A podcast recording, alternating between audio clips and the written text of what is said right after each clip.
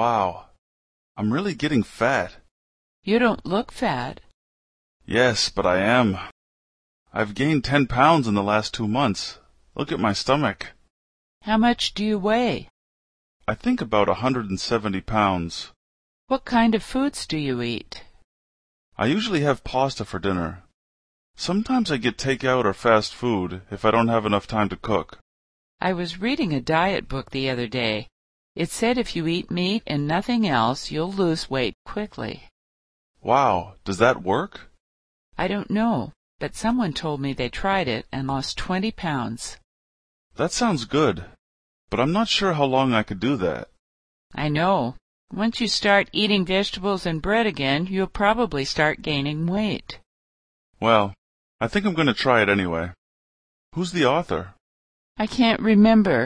It's not that popular anymore. When I get home, I'll check and give you a call.